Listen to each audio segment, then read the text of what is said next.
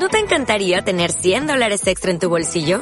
Haz que un experto bilingüe de TurboTax declare tus impuestos para el 31 de marzo y obtén $100 de vuelta al instante. Porque no importa cuáles hayan sido tus logros del año pasado, TurboTax hace que cuenten. Obtén $100 de vuelta y tus impuestos con 100% de precisión. Solo con Intuit TurboTax. Debes declarar para el 31 de marzo. Crédito solo aplicable al costo de la presentación federal con TurboTax Full Service. Oferta sujeta a cambios o cancelación en cualquier momento.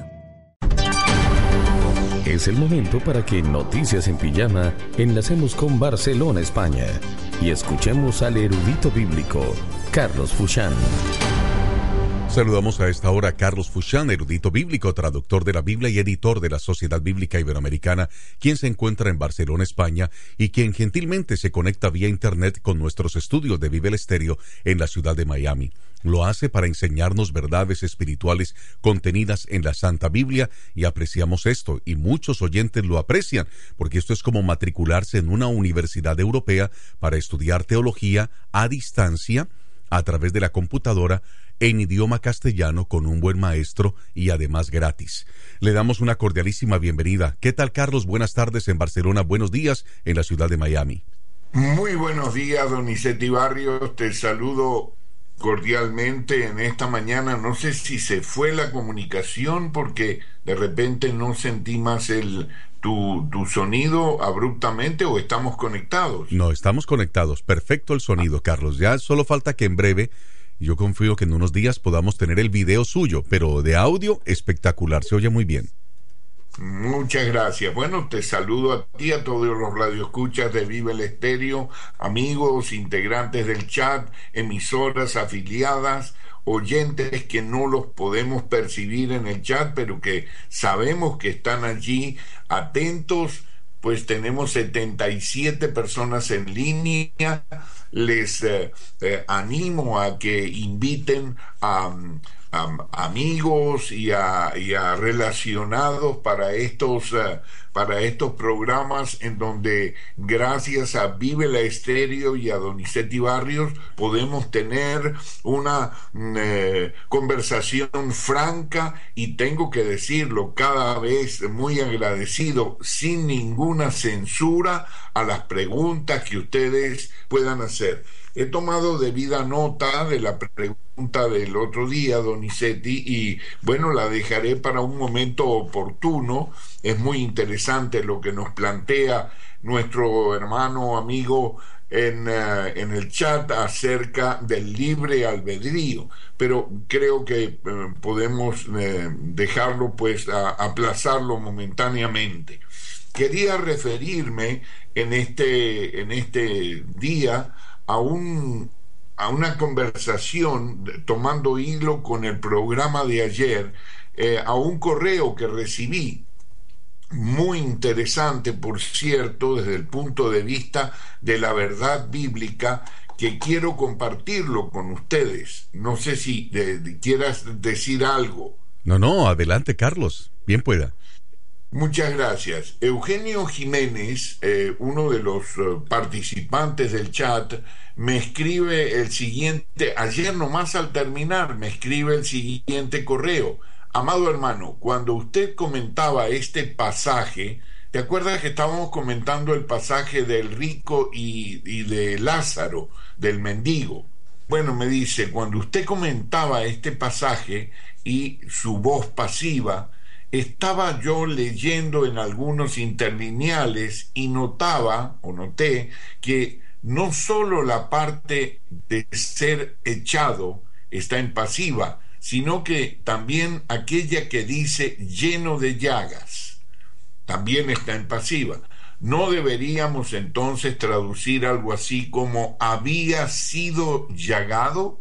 Eso se lo pregunto porque en los interlineales que tengo a mano, pues salen ambos en voz pasiva. Bueno, inmediatamente fui a cotejarlo con el texto griego y encontramos que en ambos casos, allí, si quieres, podemos leer de nuevo Lucas 16:20.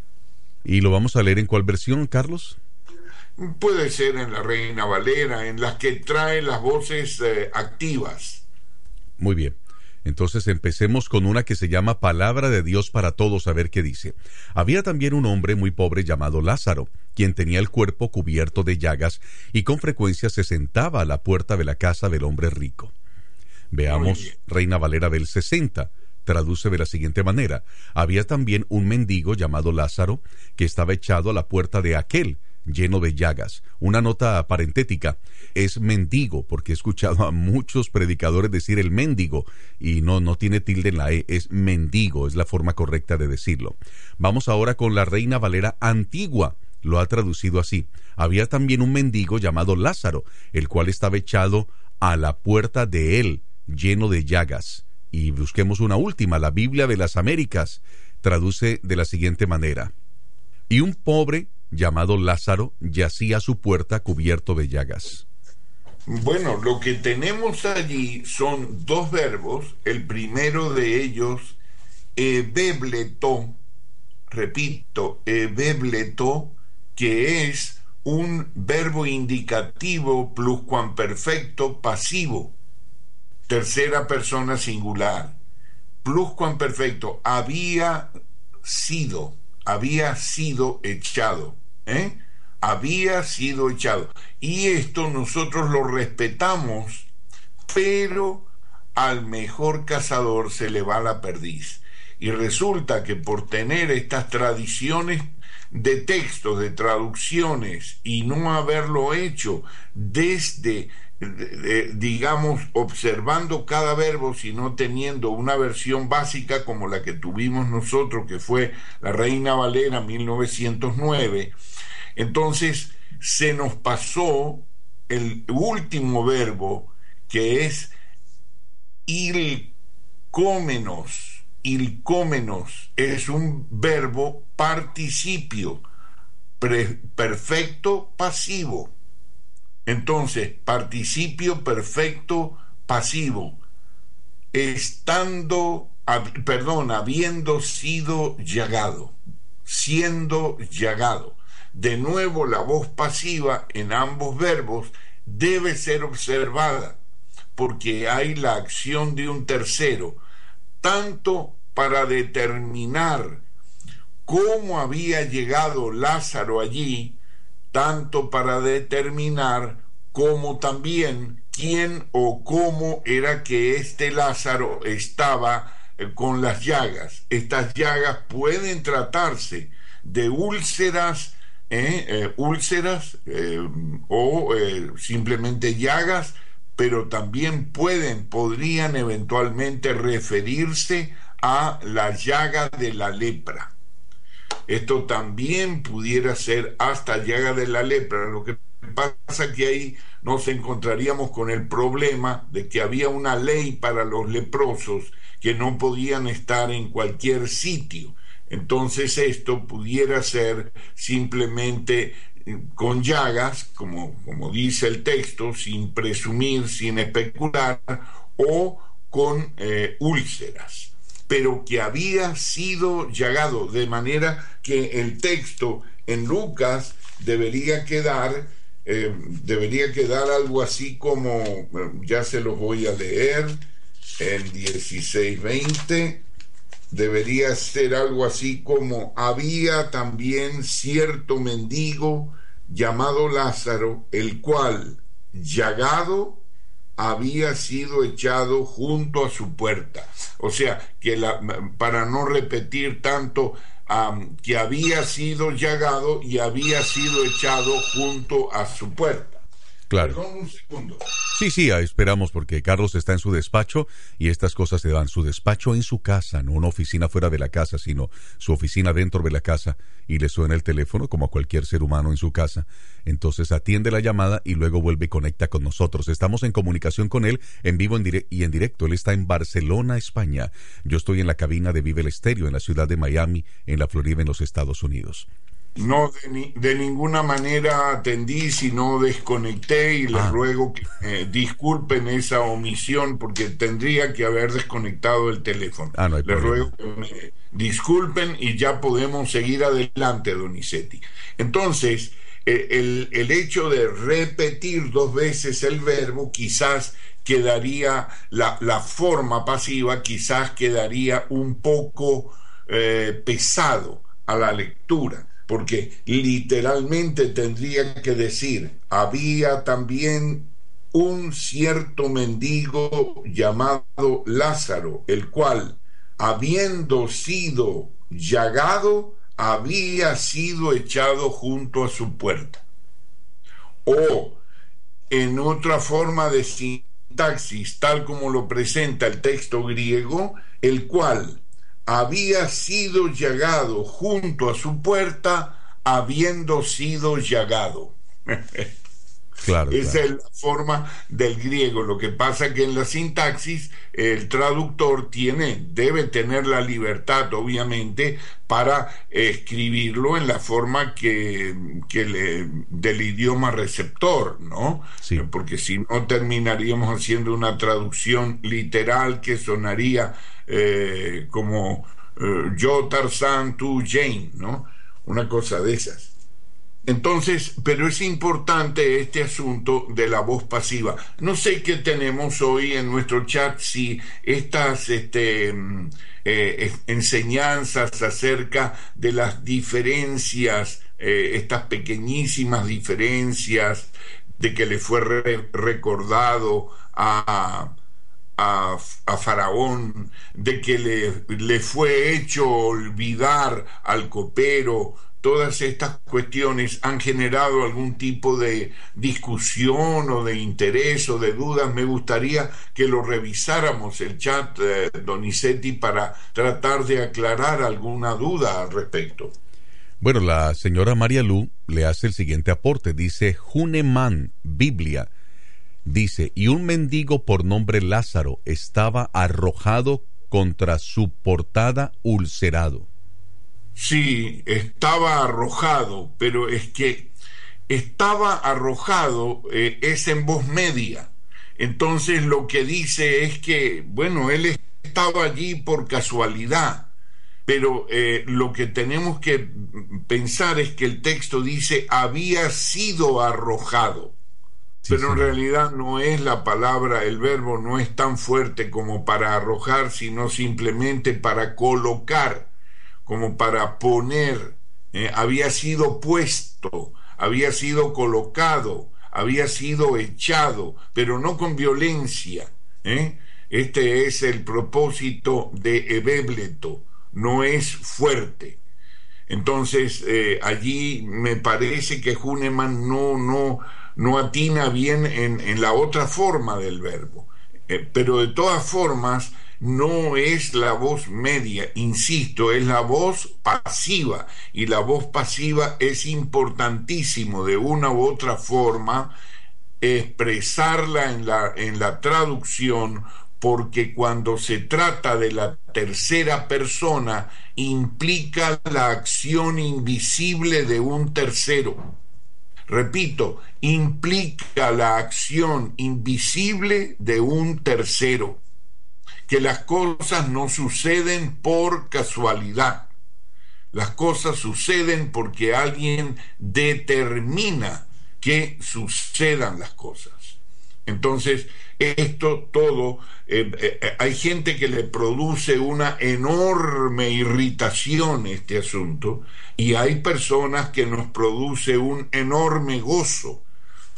Porque determina la soberanía de Dios, determina. Y como la teología es según el corazón del hombre, porque si nosotros queremos saber cuál es, las expresiones teológicas siempre tienen que ver con el corazón del hombre, la forma como el hombre se va a expresar en cuanto a las interpretaciones bíblicas determinan generalmente las inclinaciones de su corazón. Esto lo puso de manifiesto con mucha autoridad y razón el hermano Chafer, y yo lo comparto totalmente. Él dijo: la teología del hombre, tal su corazón. Y repito, estas cuestiones pues nos ocurren y se reflejan en nuestra vida de una u otra manera. y tiene que ver con este asunto de la voluntad propia y del libre albedrío. Si quieres lo podemos tratar ahora ya, porque tenemos tiempo, ¿no? Todavía nos faltan 6 minutos. ¿Qué más hay en el chat? No, era eso. Simplemente la señora Marielu estaba colocando diferentes versiones de la Biblia, y como ya habíamos leído esas versiones, pues encontré esta que no la tengo, Junemann, y entonces por eso le leí esa versión, Carlos. Bueno, fíjate, yo una vez me recuerdo, entonces lo voy a de una vez a comentar y dar respuesta a uno de nuestros integrantes del chat sobre el libre albedrío, ¿no? Y una vez me acuerdo que estaba durante una predicación que me invitaron a una iglesia en Miami, estaba explicando acerca de eso, de la voluntad, y de cómo el Espíritu Santo nos ilumina para que nosotros podamos hacer la mejor elección, ¿eh? Porque, por ejemplo, hay maneras y maneras de decirle a una persona, sígueme. Por ejemplo,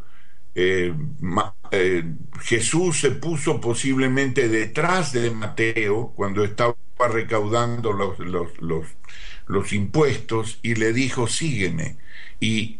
Pero se lo dijo de una manera que solo Dios puede decir, sígueme, porque ese hombre, dejando inmediatamente todo lo que tenía allí, el dinero por el cual había trabajado y traicionado a su pueblo, porque eso era un traidor, un publicano era en ese tiempo un traidor, porque servía a los intereses de los invasores, de los que estaban subyugando a Israel, que era el Imperio Romano, en beneficio propio. O sea, le robaba a sus hermanos, era un ser despreciable. Y entonces Mateo simplemente dice el texto que dejándolo todo, dejó la mesa de los tributos, dejó todo allá y lo siguió al Señor. Y solamente Jesús pronunció una palabra, sígueme. Aquel hombre que se acercó a él, aquel joven que tenía muchos bienes, que cumplía todos los mandamientos o que decía que los cumplía, entonces Jesús le dijo, bueno, si eso lo haces, entonces vende todo lo que tienes y ven y sígueme.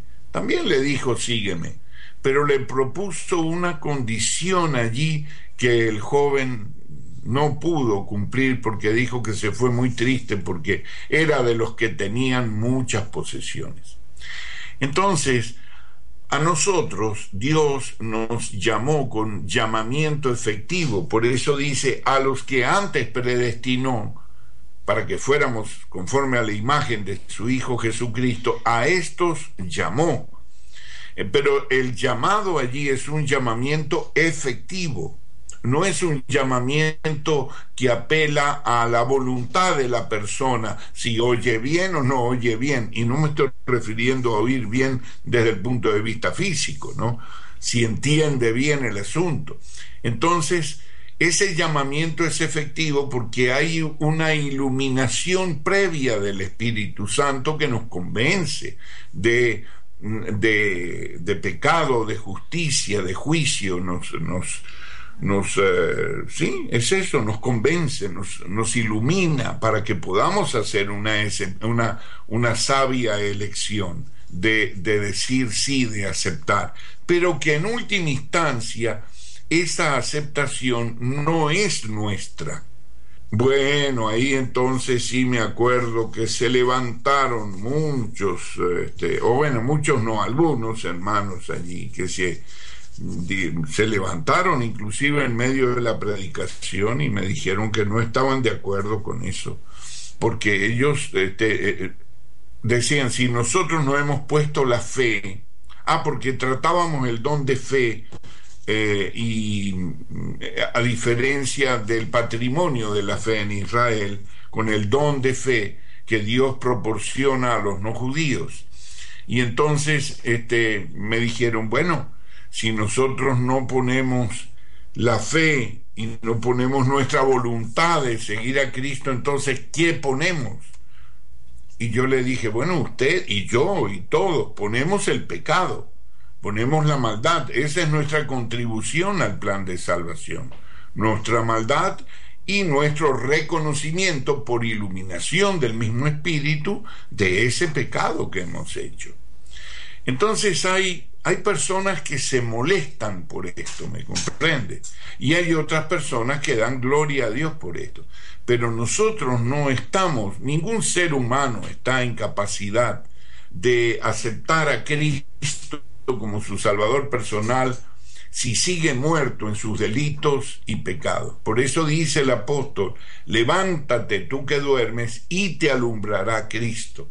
Entonces primero tiene que operarse una especie de resurrección espiritual, de volver a la vida espiritual, que Dios eso se encarga muy bien de hacerlo, en unos de una manera la verdad y en otros de otra, nunca igual, pero siempre con el mismo efecto.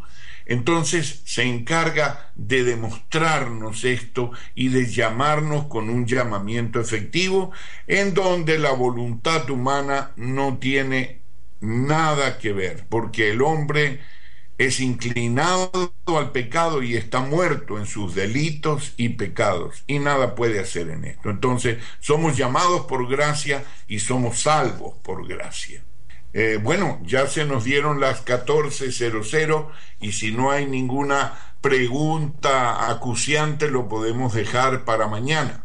Bien, Carlos, entonces continuaremos mañana, Dios mediante. Gracias por este tiempo que nos ha regalado. Un verdadero placer, y saludo a toda la audiencia de Vive el Estéreo, y quedamos hasta mañana con alguna pregunta o duda que pueda haber surgido de este programa de hoy. Hasta mañana. Hasta mañana. Ahí teníamos a Carlos Fuchán en vivo y en directo desde Barcelona, España, compartiendo con nosotros.